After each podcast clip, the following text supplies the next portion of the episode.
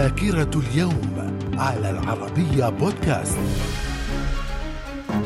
أهلا بكم وفي ذاكرة الرابع من أكتوبر من العام الثاني قبل الميلاد. ماركوس أنطونيوس وأوكتافيوس ينتصران في معركة فيليبيا ويسودان الإمبراطورية الرومانية. في العام 1824 إعلان قيام الجمهورية في المكسيك. من الذاكرة. وفي ذاكرة الرابع من أكتوبر من العام 1946 الرئيس الأمريكي هاري ترومان يطلب من المملكة المتحدة السماح من جديد بهجرة اليهود إلى فلسطين. وفي العام 1957 الاتحاد السوفيتي يطلق أول قمر اصطناعي في العالم وهو سبوتنيك 1 من الذاكرة. في العام 1962 الحسن بن يحيى حميد الدين يؤلف حكومة في صعدة لمقاومة انقلاب العقيد عبد الله السلال الذي أطاح بالمملكة المتوكلية اليمنية. وفي العام